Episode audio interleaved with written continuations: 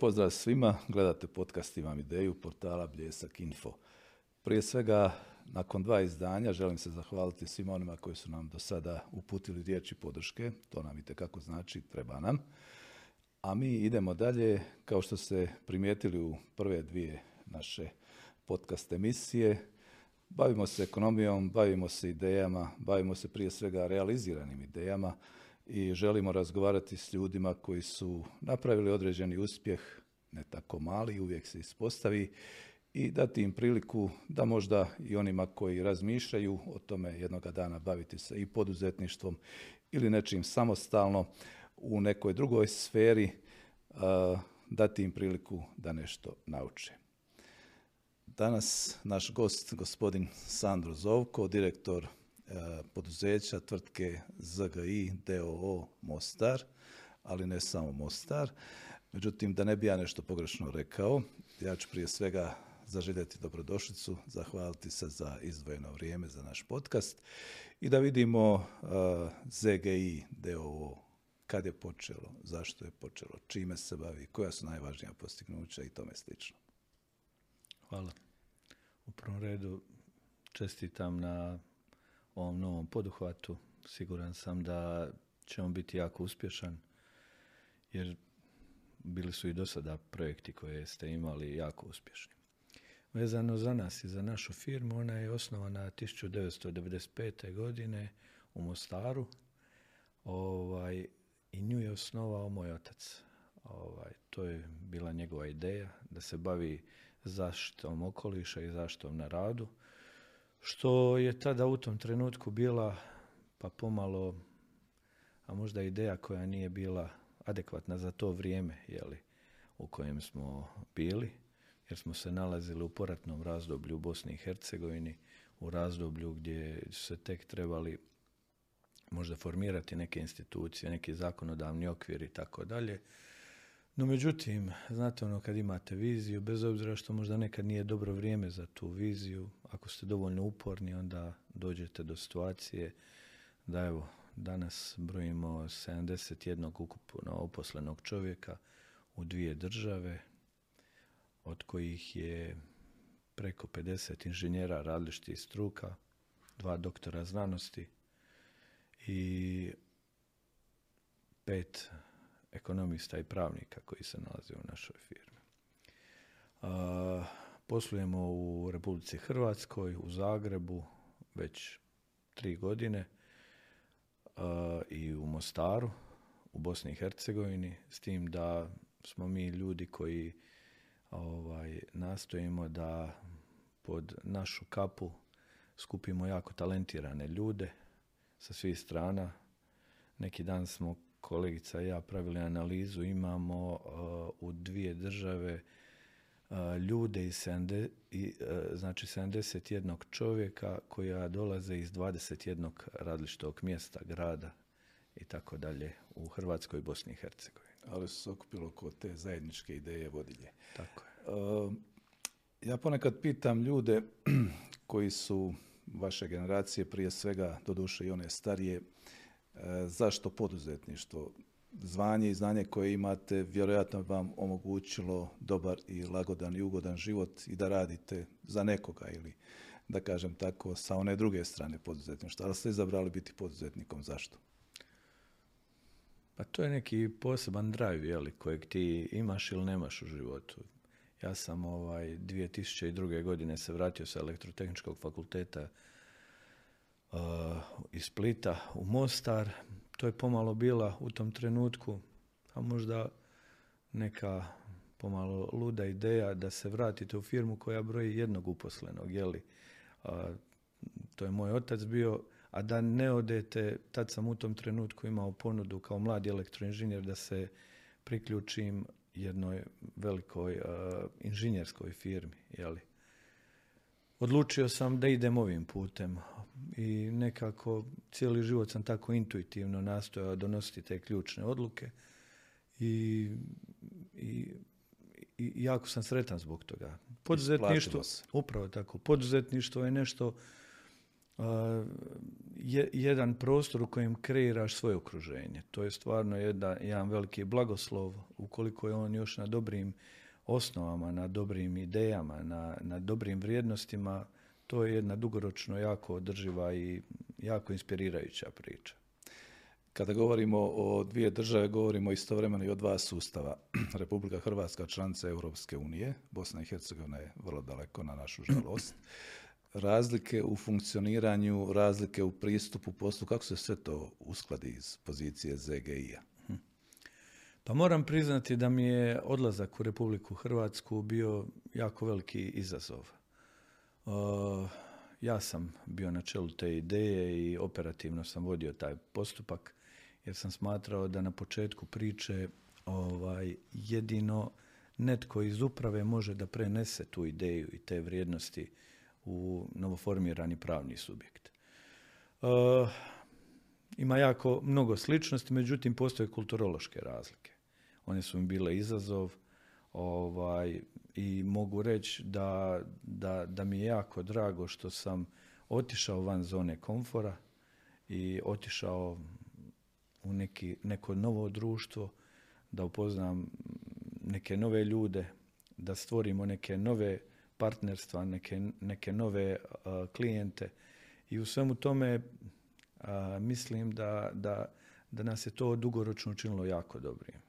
Kad kažem dugoročno, znate ono kad, kad prije tri godine shvatite da možda ključna borba će vam biti borba za motivirane i lojalne uposlenike. Da na vrijeme treba i dizati plaće i na vrijeme treba ljudima davati šanse, davati, davati im prilike i tako dalje i tako dalje jer je taj proces u Zagrebu bio već ono jako intenzivan i mislim da, da da su te stvari učinile nas sada u ovom trenutku prilično spremnih i na koronu koja se dogodila i na ovu svu krizu koja je trenutno sada aktualna u cijelom svijetu. Prije nego li se dotaknemo posljedica korone, odnosno ovog dvogodišnjeg razdoblja, govorite o visoko tehnološkoj, odnosno tehnološki zahtjevnoj tvrtki, procesima prije svega imate ljude koji su dobro obrazovani. Međutim, e, znam da vi stalno ulažete i u sebe i u svoje kadrove, u daljne obrazovanje, primjerce vi studirate dalje na poslovnoj školi od ugleda u Bledu u Sloveniji, ali da kako vodite računa i o svim svojim suradnicima. zašto je važno to permanentno obrazovanje? Prije svega da čuju mladi ljudi to. Da. Pa svijet se jako puno mijenja jako brzo se mijenja jednostavno i mi ako želimo da budemo dio te priče koja je uspješna priča moramo se mijenjati. Osobno pobornik sam cjeloživotnog obrazovanja i ne samo ja nego i ostali članovi naše uprave odlaze, evo sada imamo jednu kolegicu koja je na leadershipu van Bosne i Hercegovine, upisala je sada drugu godinu. I jednostavno kad, kad vidite jako brzo efekte promjene tih ljudi i njihove transformacije, onda vam je evidentno da, da, da je to jedini put u kojem možete ići. Jer ja mogu osobno nešto odraditi, ali da bismo mi dugoročno bili uspješan kolektiv i održiv kolektiv, potreban je tim ljudi, tim ljudi koji su u stanju tu viziju da iznesu u realizaciju jer se i okruženje stalno mijenja. E, evo, spomenuo sam ovo nesretno razdoblje pandemije. Svi smo imali posljedice, kako privatne osobe, odnosno građani, tako i kao uposlenici, poduzetnici, što već jesmo. Iz pozicije vas kao poduzetnika, kako ocjenjujete ovo dvogodišnje razdoblje s obzirom na posljedice i kako se ostalom uspjelo preživjeti u smislu da su tvrtke opstale, da nastavljaju raditi? Kažu, ne daj da ti prođe kriza da ne napraviš neki iskorak i da ne napraviš neke promjene. Ova kriza koju smo imali, pandemijska, ona je stvarno bila izazovna. Izazovna ne samo za firme, nego za svakog pojedinca. Za svaku individu koja se u jednom trenutku našla van zone komfora i bila zatočena faktički u svoja četiri zida u svom stanu, jeli, u svojoj kući i tako dalje. Ovaj, mislim da ova korona i poslužila da se preispitaju vrijednosti o kojima mi pričamo. Naime, lako je pričati kad je sve dobro da si za timski rad, za ne znam, za poštovanje, za povjerenje, za, za, za, za za, jednostavno da, za, za, mnoge stvari. Međutim, kad imate situaciju koja je egzistencijalni uh, situacija, gdje vi niste sigurni šta sutra to nosi. Jer u trenutku kada je se dogodio lockdown, ja ću ga pamtiti do kraja života, to je 17.3. Uh, kada smo odlučili da uh, cijela firma preseli uh, iz, iz naših prostorija svatko u svoj dom, tada je potrebno znači da upravo te vrijednosti koje smo stavili na naš web sajt i o kojima smo lijepo pričali, da pokažemo da i doista živimo. I mislim da smo uspjeli u svemu tome, ne samo da nismo otpuštali, nego smo primili određen broj ljudi. Dio tih ljudi koji je došlo u našu firmu su došli zbog toga što njihovi poslodavci nisu adekvatno odgovorili ovim izazovima koje je nosila pandemijska kriza. Tako da s aspekta firme mislim da smo mi iskoristili da, da i preispitamo neke naše stavove po pitanju rada od kuće, po pitanju neke fleksibilnosti. Evo recimo da ću vam sad primjer, e, u ovom trenutku mi imamo tri naše kolegice koje su na porodiljnom. I mi smo jedna jednoj kolegici kad se vratila s porodiljnog smo omogućili da radi od doma i ta fleksibilnost koju smo omogućili njoj mnogo znači, a mi i dalje, znači, e, mi i dalje e, smo sa njom i imamo je motiviranu, zadovoljnu i sretnu i tako. E, vi ste ujedno i potpredsjednik asocijacije poduzetnika Hercegovine i jedan ste od e, sedmorice ljudi koji su u upravnom odboru i upravo je to bilo vrlo izazovno vrijeme i za upravni odbor asocijacije, ovo dvogodišnje vrijeme koje spominjemo. Iz te pozicije, kako je sve to izgledalo, e, koje su bile uopće poluge, da kažem tako, na koje se moglo osloniti da bi se pomoglo i drugim člancama u udruzi? Pa vezano za asocijaciju i generalno udruge poduzetnika, ja doista vjerujem udruživanja. Mislim da, da zajedno kada se udruže poduzetnici da mogu mnogo toga učiniti, mogu neke inicijative pokrenuti i tako dalje. Uh, bilo je i to izazovno, je li, ovaj, to pandemijsko razdoblje. Uh, mislim da smo, nastojali smo biti blizu naših članica, čuti o problemima koje imaju, pokušati im pomoći oko nekih problema i tako dalje. Istovremeno imali smo, mislim, adekvatan i proaktivan dijalog sa, sa ovaj institucijama kako bismo mogli iznijeti probleme s kojima se nalaze gospodarstvenici i tako dalje. Tako da mislim da smo odgovorili na adekvatan način tom izazovu koji je bio i da smo bili na neki način glas tih poduzetnika iz Hercegovine glas kojeg smo ovaj, na adekvatan način pronijeli. Kad spominjemo dijalog sa predstavnicima vlasti, odnosno službenih institucija, je li se moglo, kad se sad sagleda sa ove distance, možda učiniti i brže ili barem više možda poduzeti kako bi se pomoglo i onima koji su možda nepovratne štete pretrpjeli? Da. Pa pazite, uvijek može više. Ovaj, ali opet kad odete u kontekst tog vremena i tog trenutka, mislim da, da je se odradilo koliko je se moglo možda u datom trenutku. Naravno, uvijek može bolje, uvijek može više, ali vjerujte, e, trenutak kada cijeli svijet odlazi u lockdown, to je trenutak za koji vas nitko ne može pripremiti u životu. I potrebno je u tom trenutku ono, sačuvati mir, donijeti racionalne odluke, razmisliti na koji način pomoći onima kojima treba pomoć i tako dalje.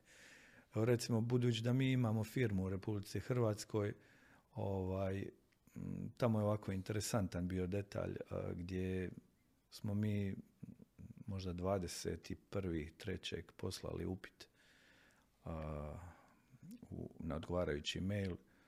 Mm, popodne, to je ujutro bilo, popodne nam je poslan odgovor da nam je primljena aplikacija. Ujutru kada sam otvorio izvod vidio sam da je novac na računu. Nevjerovatno je ovaj, koliko je to značilo u tim trenucima. Jer u tom trenutku nije ključni moment bilo hoćete li nešto realizirati, nego hoćete li imati odgovarajući cash flow. A u tim trenucima znači imate situaciju da i dobavljači pomalo uh, razmišljaju razmišljaju koji račun platiti, koliko će ovo trajati i tako dalje. Tako da je to bilo ovako jedan moment koji, koji mi je ovako jako interesantan moment bio. I neka vrsta postreka ujedno vjerojatno. Upravo tako. E, kazali ste malo prije da je bitno to udruživanje poduzetničko jer e, ljudi ako su udruženi nekako lakše guraju zajedničkim snagama nego sami pojedinci koliko god bili snažni. Na web stranici Asocijacije poduzetnika Hercegovine stoji od samih početaka od osnivanja da se zalaže između ostaloga i za bolje poslovno okruženje. Poslovno okruženje u Mostaru nije najbolje. Pogotovo je bilo možda kad su u pitanju neki propisi e, dosta zastoja u vrijeme kad nije postojalo gradsko vijeće. Ali i drugi su e, faktori utjecali na status sadašnjih Mostara ja ne bih kazao kakav je on, ali bih rado pitao vas da prokomentirate kako je zapravo poslovno okruženje u Mostaru i Hercegovini. Da. Nekad mi kažu da sam prevelik optimista, ali ja nekako nastojim stvari uvijek gledati sa vedrije strane. Jel? Uvijek vidim polu punu čašu, jel? nikada ne vidim polu praznu čašu. Kad vi pogledate Mostar, jeli, Mostar, koliko god mi želimo prvo Mostar ima mnogo prostora za napredak, evo to možemo reći i oko toga se složiti. Međutim, evo recimo sada sam dvije godine nastojao razvijati taj biznis u Republici Hrvatskoj i većinu svog vremena sam provodio tamo i vjerujte kad, kad analizirate neko poslovno okruženje, kad analizirate i neki osobni život u nekom gradu, ponekad zanemarujete neke stvari koje, koje su male, a mnogo znače u trenutku kad ostanete bez njih. Jeli? Mislim da Mostar ima mnogo nematerijalnih stvari koje, koje su uh, jako bitne za sretan i lagodan život i ono što je bitno za Mostar je što je Mostar sveučilišno središte. To je nevjerojatna konkurentska prednost koju Mostar ima. Uh, isto tako sada uvjeren sam za neki 5 do 6 godina kada se riješi ova prometna izoliranost grada Mostara koja je evidentno bila da Mostar stvarno ovaj ide nekim putem koji je jako pozitivan put. Ono što Mostar mora činiti sada, čini uvjetima koji su zadani. Evo, kazali smo, svi se nadamo da će se ubrzati i ta infrastruktura koja se gradi. Na susreću godinama smo čekali da se počne graditi, sad se, sad se konačno i gradi. Pa evo, na neki način se unapređuje i poslovanje zračne luke i očekuje se da će i tu biti pomaka ali još uvijek Mostar ima te neke svoje hendikepe i podijeljenog grada i možda malo posljedica te zapostavljene infrastrukture, nepostojanje e, prostornog plana, uređenih industrijskih zona.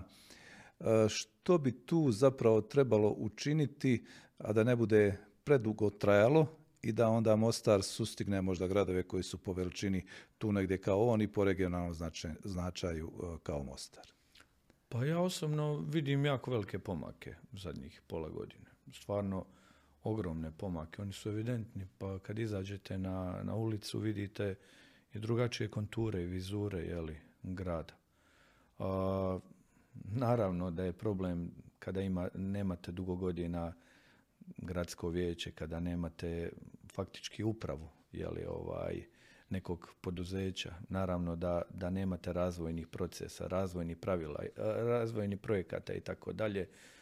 Ja sam nekako ovaj, uvjeren da, da Mostar će kroz par godina, mislim, ne bit ne bit na, na čelu, ne znam, nija neke, nekog područja, nego jedan od lokomotiva cijele Bosne i Hercegovine, jer ono što Mostar ima, to je nevjerojatan strateški položaj, nevjerojatna klima. Evo, mi imamo u Bosni i Hercegovini, ovdje u, u Mostaru, ljude koji su iz 15 različitih mjesta, gradova. Vjerujte da je svim ljudima veoma veliki, veoma, veoma, veoma drago doći ovdje živjeti, doći ovdje sa obiteljima i tako dalje, jer mislim da ovaj grad jedan od najboljih za život u, ne samo u Bosni i Hercegovini, nego i šire. Jeli. Tako da sam uvjeren da, da ispred nas ovo su sad tehničke stvari, usvajanje, uh, uh, usvajanje prostornih planova i tako dalje. Vidim da se radi na tom pitanju. Evo mi smo konkretno, naša firma je odradila sekap za grad Mostar. To je jedan strateški plan ekološkog i održivog razvoja i uh, smanjenje klimatskih promjena gdje je ono stvarno evo biti će uskoro ispred ovaj prezentirano ispred grada Mostara to znači stvarno neke strateški dokumenti se rade na osnovu kojeg će se moći možda pristupiti i na nekim mm, možda europskim projektima i, i imat, ćemo, imat ćemo znači podlogu za unapređenje života ovdje u ovom gradu. E, sve ovo o čemu pričam od samoga početka, praktično kad ste kazali da imate visoko kvalificirane radne e, e, kadrove u, u vašoj tvrtki, pa preko ovoga da Mostar potrebuje naravno ovaj, zahvaljujući i sveučilištu kao izvoru kadrova i bolju šansu zapravo gradi bolju šansu ali i sama činjenica da se na neki način izvela evolucija u zadnjih 20 godina i u znanju i u gospodarstvu i u poduzetništvu i u pristupu poslu i svemu tome, a ipak ljudi kontinuirano odlaze iz naše zemlje, dakle odlaze iz Mostara i Hercegovine. Što su tu pravi uzroci? Jer čini mi se ponekad ljudi, i ako mogu naći ovdje posao, ipak odu negdje vani. Zašto? Da. Pa to je možda pitanje malo šire, neko sociološko pitanje. Ono što je moja teorija u svemu ovome je da svaki proces u životu ima svoju inerciju. Možda smo imali i pomalo poslodavce koji nisu bili i korektni prema svojim djelatnicima. Možda smo imali i neku nebrigu tijekom ovaj protekli razdoblja protekli 20 25 godina, jeli. Možda smo imali ovaj nedovoljno proaktivne stvari ovaj i dijaloge u, u, u tom proteklom razdoblju. Međutim, ja sada kad pričam sa našim poslovnim partnerima, kada pričam sa, evo, sa našim poslenicima, vidim da, da se, da se mnoge, mnoge aktivnosti tu ovaj, napravile, da su mnogo ovaj, poboljšani uvjeti rada, da su mnogo a, povećane primanja djelatnika i tako dalje. I taj tendencija da ona ide mnogo više, i tako dalje. Tako da, kao što je inercija bila u negativnom kontekstu, kao što je trebalo mnogo vremena da se stvori taj neki možda bunt koji je generirao odlazak prvih ljudi i tako dalje, tako isto će se dogoditi inercija možda i povratka, ali sigurno prestanka odlaženja odavde iz, iz ove lijepe države. Kada govorimo o promjenama, svi bismo željeli da brže ide, evo kazali smo, e, ponekad ta sporost dodatno frustrira, Evo vidjeli smo da bi poslodavci radije imali još zadovoljnije uposlenike, barem oni koji e, misle na budućnost. Željeli bi da bude sve uređeno zakonski. Međutim, bili smo svjedoci prošle godine sama rasprava o recimo povećanju minimalne plaće toliko se nekako razvukla, toliko se odugovlačilo, toliko je antagonizama. Godinama, evo 7-8 godina čekaju zakoni na zakon o porezu na dohodak, zakon o doprinosima na usvajanje i neki drugi važni zakoni koje zovu reformskim zakonima. Zašto je to tako? Kako ubrzati sve to pa da sve tri strane, ajmo kazati, u tom socijalnom dijalogu budu zadovoljne? Pa, vezano za, za donošenje zakona i državni aparat, jeli, to ide svojim tijekom. Jeli. On ima svoj ritam, svoju dinamiku i teško je utjecati na njega. Jeli? Naravno, valjalo bi da to ide brže, da ide proaktivnije, da, da, da se e, dinamično mijenja zakonodavni okvir i tako dalje i tako dalje. E, ali usudio bi se reći da poslodavci opet uzimaju stvari u svoje ruke, jeli? uzimaju stvari e, sa, sa svim partnerima sa kojima do sada pričam, sa našim poslovnim partnerima, nitko ne priča o minimalnoj plaći. Ta plaća koja se sada može dobiti na tržištu rada je mnogo veća nego minimalna plaća, tako da mislim da, da, da, da da jednostavno tržište rada je učinilo i napravilo svoju dinamiku. Vezano za birokratizaciju i za cjelokupan sustav u kojem se nalazimo. Ona svugdje postoji ta birokratizacija.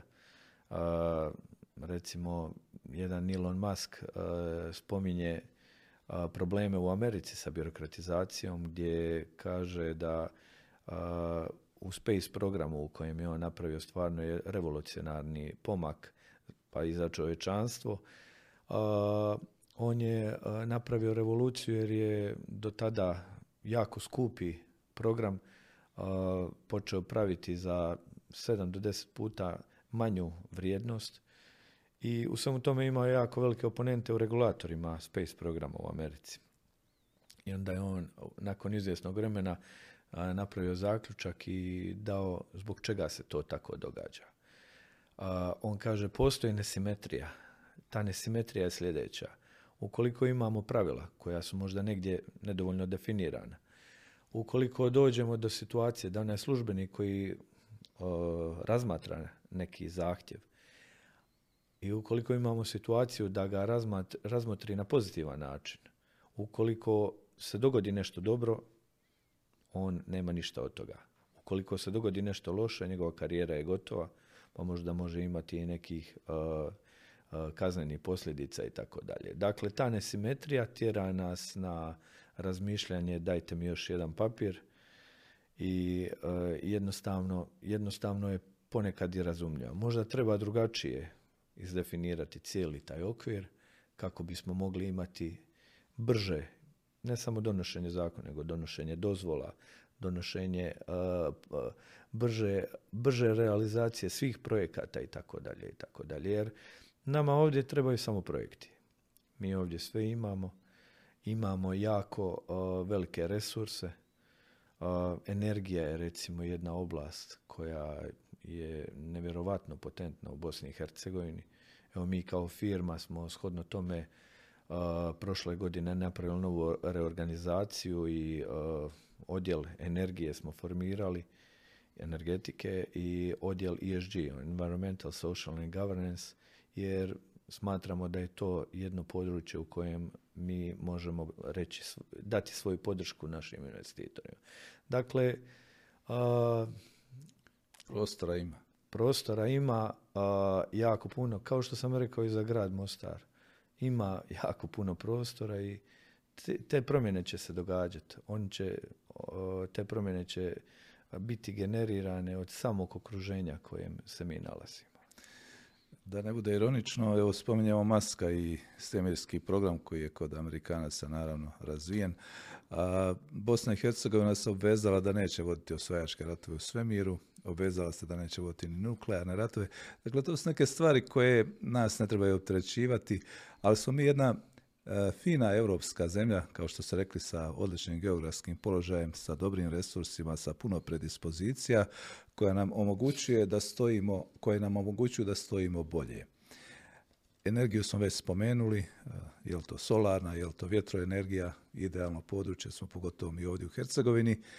E, što je još ono gdje Bosna i Hercegovina se treba koncentrirati? Je li to poljoprivreda, je li to IT sektor, je li to možda prerađivačka industrija koja je čista i što još? Pa nema nas puno. Imamo jako lijepu zemlju u srcu Europe sa fenomenalnom klimom. Mm, nisam rekao, e, shvatio sam s vremenom da je najveći resurs Bosne i Hercegovine čovjek čovjek koji je jednostavan, čovjek koji ne treba mu puno da bi bio zadovoljan. Čovjek koji je prilično stručan jer imamo korektna obrazovani sustav i ovaj ja sam uvjeren da, da, da ispred nas, da su ti procesi pozitivni već krenuli. Oni imaju svoju inerciju. Jeli?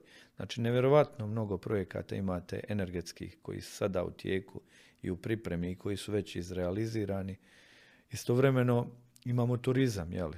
Prije ili kasnije će netko iskoristiti, napravit će se skupina ljudi koji će iskoristiti ovaj položaj Mostara kao zaleđa Dalmacije u kojem milijone turista dolaze svake godine. Činjenicu da smo jedno mjesto gdje se ljube tri civilizacije, otomanska, bizantska i Rim. Činjenica da, da imamo stari most, da imamo nevjerojatnu prirodu i tako dalje i tako dalje. Osim, osim turizma, jeli, imamo i poljoprivredu koja prije ili kasnije će dobiti zasluženo mjesto u državi. I rekao bi da, da, da, mi, da mi imamo mnogo toga dobroga ispred nas.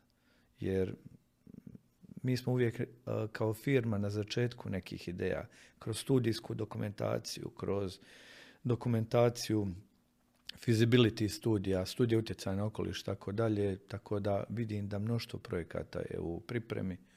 Imamo infrastrukturno zaokruživanje Bosne i Hercegovine kroz autoput. Imamo zračna luka koja siguran sam da, da ide vrlo brzo prema naprijed i kad imate puni profil autoputa, recimo od Mostara pa do, do bilo kojeg dijela Bosne i Hercegovine putem koridora 5C i kada imate prema Hrvatskoj, odnosno prema Europi, to je sasvim drugi položaj u odnosu na neki položaj kojeg smo imali prije 15 godina. opet ćemo se malo zadržati kod ove mlade generacije. Naime, jedan od prvih komentara koje sam dobio kad je krenuo ovaj naš podcast bio je odlično, ali samo zovi mlade ljude, stari više nemaju što reći. Naravno da ima i starijih ljudi koji se osjećaju mladi i uvijek imaju što reći, ali svi mi ipak vjerujemo da mlada generacija mora i hoće i želi donijeti nešto novo. Što im se može savjetovati recimo prvo po pitanju pristupa obrazovanju? Kako da pristupaju u suvremeno vrijeme obrazovanju? učiti. Samo učiti i učiti. I kad mislite kad mislite da ste sve naučili, onda počinjete padati. Ovaj, bitno je ostati ponizan u životu. Kad je čovjek ponizan, onda uvijek zna da mnogo toga može naučiti. mislim da, da tu trebamo na neki način mijenjati te navike koje su u okruženju. Ja sam naime završio prije 20 godina elektrotehnički fakultet i vjerujte mi kad vidim neke kolege